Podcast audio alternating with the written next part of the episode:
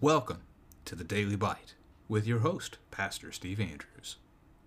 Today's study of Scripture is a one and done. We have the small letter that Paul writes to Philemon in our New Testament. Paul, a prisoner for Christ Jesus, and Timothy, our brother. To Philemon, our beloved fellow worker, and Apphia, our sister, and Archippus, our fellow soldier, and the church in your house. Grace to you and peace from God our Father and the Lord Jesus Christ. I thank my God always when I remember you in my prayers, because I hear of your love and of the faith that you have toward the Lord Jesus and for all the saints. And I pray that the sharing of your faith may become effective for the full knowledge of every good thing that is in us, for the sake of Christ. For I have derived much joy and comfort from your love, my brother because the hearts of the saints have been refreshed through you. Accordingly, though I am bold enough in Christ to command you what to, to do what is required, yet for love's sake I prefer to appeal to you. I, Paul, an old man, and now a prisoner also for Christ Jesus, I appeal to you for my child Onesimus, whose father I became in my imprisonment. Formerly he was useless to you, but now he is indeed useful to you and to me. I am sending him back to you, sending my very heart. I would have been glad to keep him with me in order that he might serve me on your behalf during my imprisonment for the gospel, but I preferred to do nothing without your consent, in order that your goodness might not be by compulsion, but of your own accord. For this, perhaps, is why he was parted from you for a while, that you might have him back forever no longer as a bondservant, but more than a bondservant, as a beloved brother, especially to me. But how much more to you, both in the flesh and in the Lord? So if you consider me your partner, receive him as you would receive me.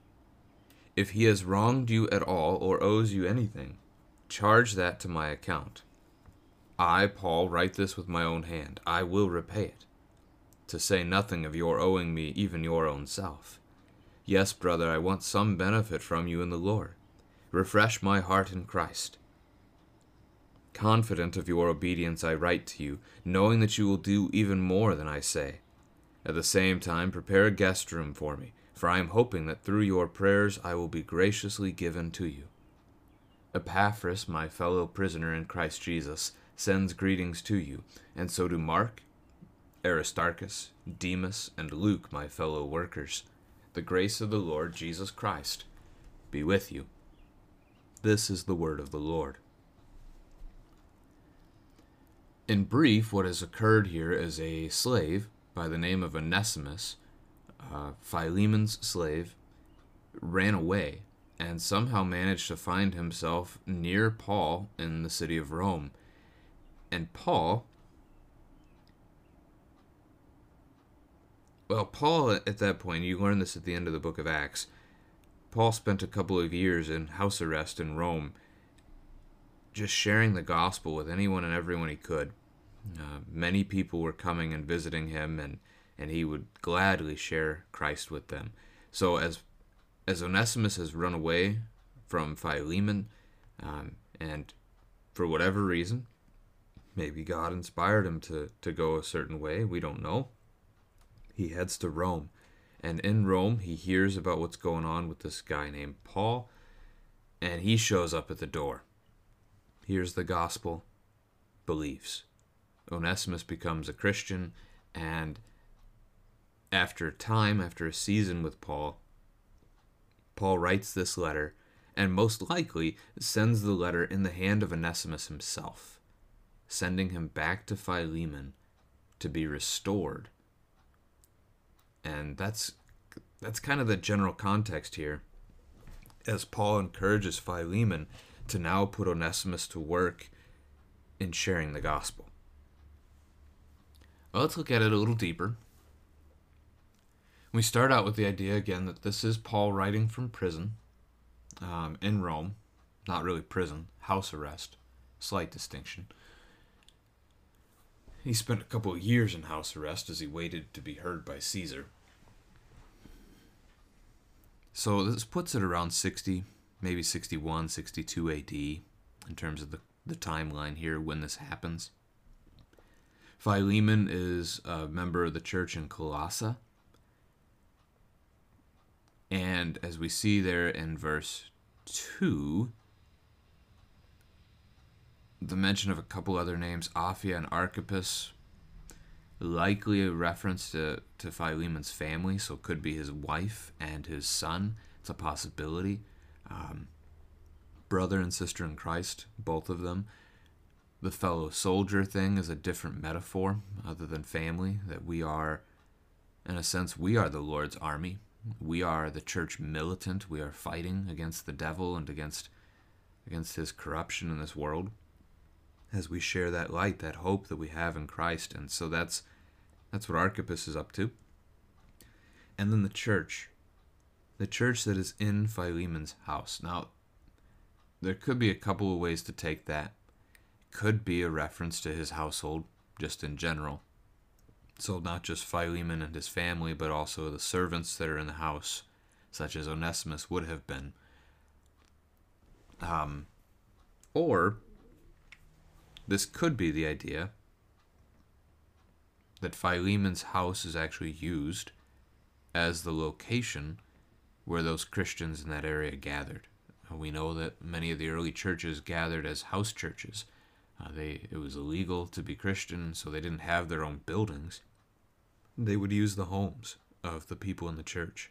So you can imagine if you've got 50 people in your your community that are Christian, you're going to need a decent sized home. So, not the smallest home for a meeting, but one of the larger homes. And Philemon perhaps fits that description. So, those are the options there for what that means.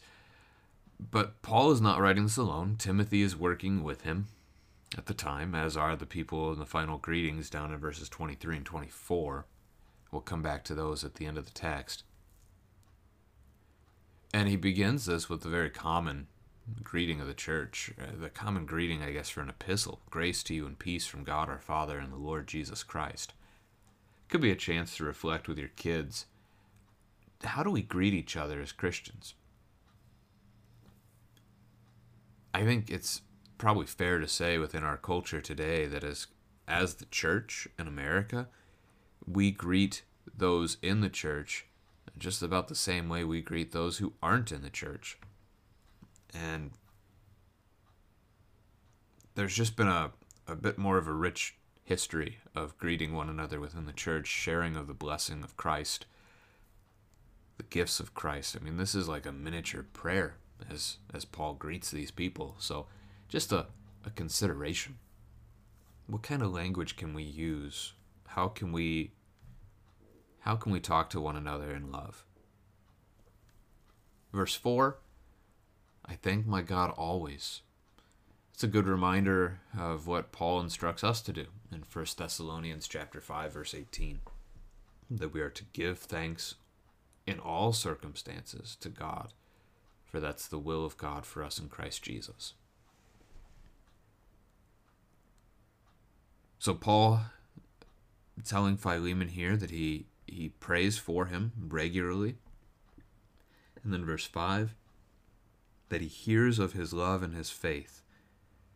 So this is an interesting connection. I mean, Onesimus is that messenger. Onesimus is the one who's telling Paul how Philemon lives. And it's just again, it's just interesting if if Philemon is living in such a way, what made Onesimus run away from his house? I mean, you can picture we have we have a very different view of slavery in our minds in the the the era that we live in today because there were some darkened days without a doubt in the history of this land that we live in. But not all slavery throughout every time and space has been the same.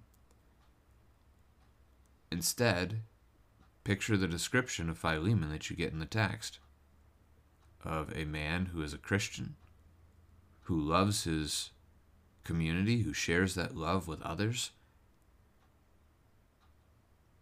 it is possible to treat your servants with love and respect, to care for them, to provide for them. that would get a little bit more at the Jewish version of slavery from the Old Testament, at least within their their households, within their communities. That slavery of the Old Testament was done for the purpose of financial security. If your brother in your community, so not your, your brother, but your fellow Jew, your fellow Israelite, to use Old Testament language, if he had fallen on hard times and essentially was at the point where he could not provide for himself, he would sell himself into slavery. He would join your house as your slave for a period of seven years, and you would care for him. You would provide for him. He's going to provide you some labor to help your family, and you're providing him with the things that the body needs to live shelter, clothing, food, drink. Um, it was an, more of an exchange uh, than anything else.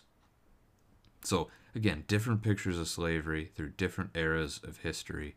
In the Roman world, slavery was was often done against the northerners, uh, the what they would have called the barbarians from the north, the ancestors to the probably the French, the British, and the German.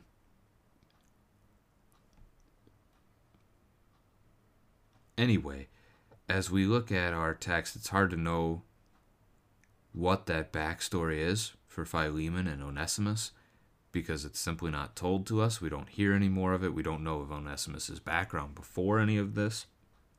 Is he one of those northerners? Is he a man that simply lived in Colossae and fell on hard times, and so Philemon took him in? And he resented Philemon because Philemon was a Christian and he wasn't. We just, we don't know. Uh, that's just not here for us. So it's a lot of speculation um, that we shouldn't we shouldn't really put a whole lot of time into. Instead, Philemon is again described very well by Paul.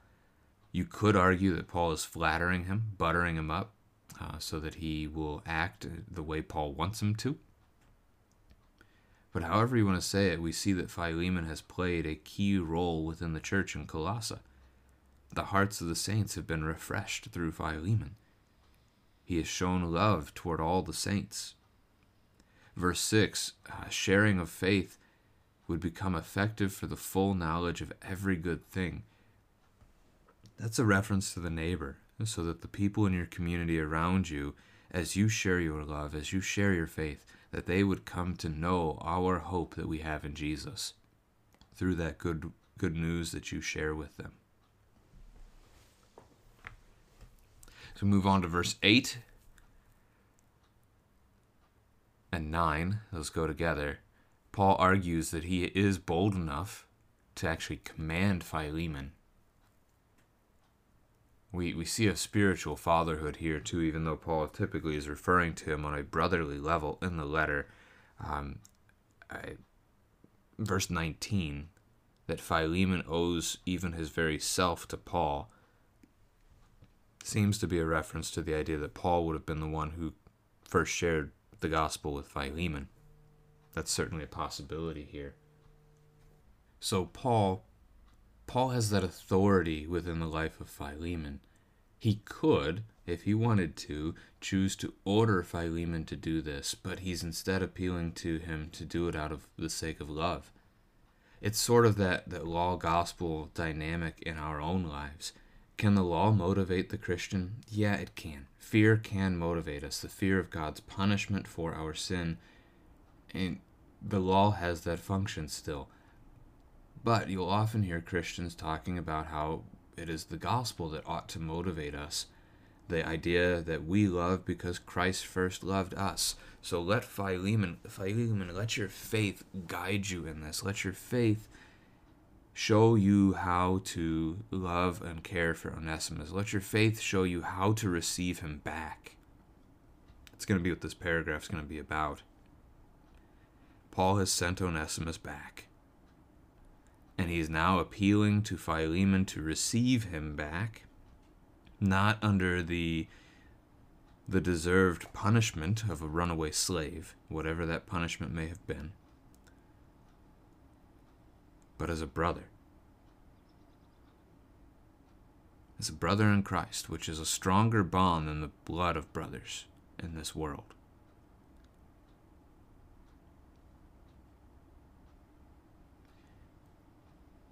So we learn, verse 10 is where we learn that Paul shared the faith with Onesimus, whose father I became in my imprisonment, is what that refers to. Verse 11, formerly he was useless to you, refers to the idea of really his runaway status, uh, that he was no longer with Philemon. So, yeah, he's, he's useless to Philemon at that point. But now he's useful to you and to Paul. A reference to his faith and that he can be a servant of the gospel either with Philemon or with Paul. And the argument here is that, as we see in verse 13, Paul would gladly continue working with Onesimus. Whatever kind of work Onesimus has been doing and, and working alongside Paul in Rome, Paul would have it continue. But he's sending Onesimus home, back to Philemon, for a restoration, for that reconciliation. If, if Philemon chooses, he could send Onesimus back to Paul. We don't hear the outcome of that. We don't know what happens next. Backing up verse 12, as he sends Onesimus back, Paul says he sends his very heart because he has shared that gospel with Onesimus. And so they are now one their family. So he's sending family to, to Philemon, just as Philemon is family.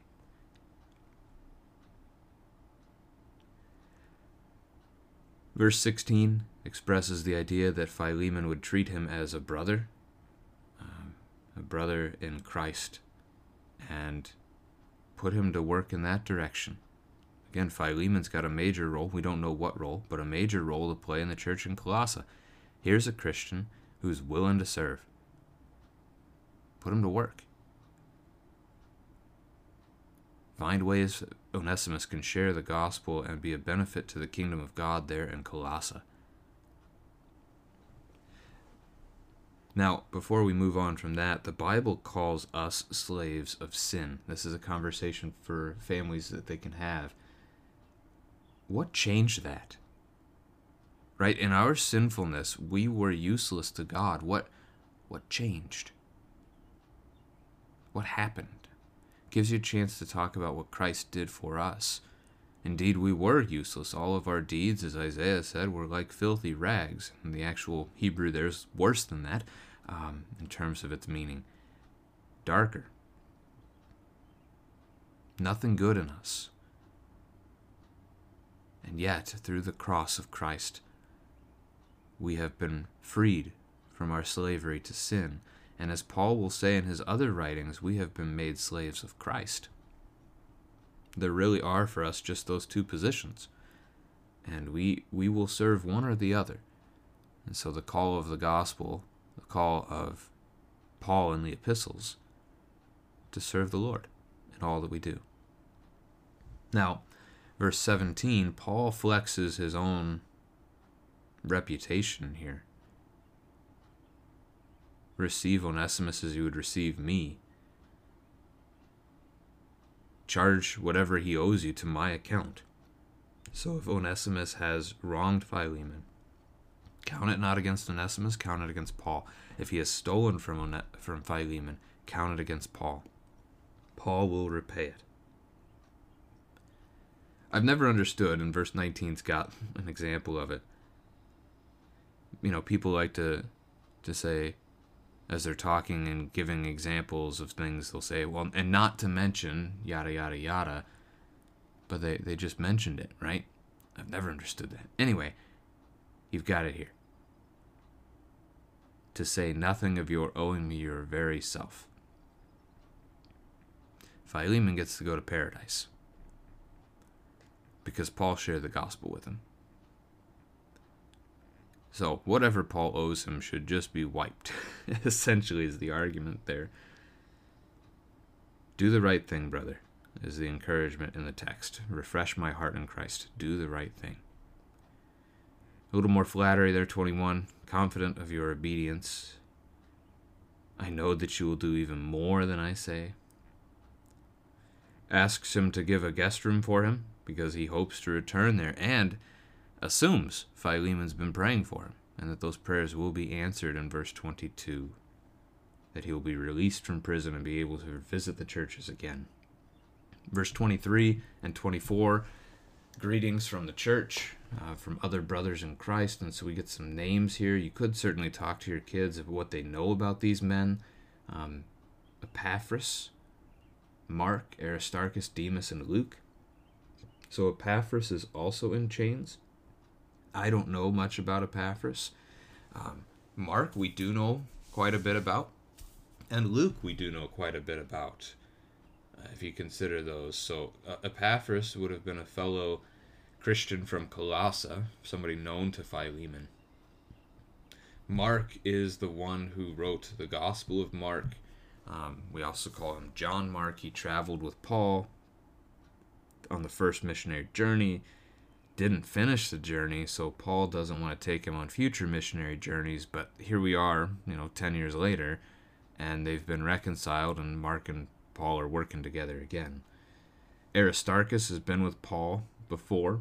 Um, we've seen that in the book of Acts that they traveled to Jerusalem together to take an offering to the city of Jerusalem. Um, Aristarchus accompanied him, I believe it was when he was traveling um, on that ship for Rome to be taken to Caesar.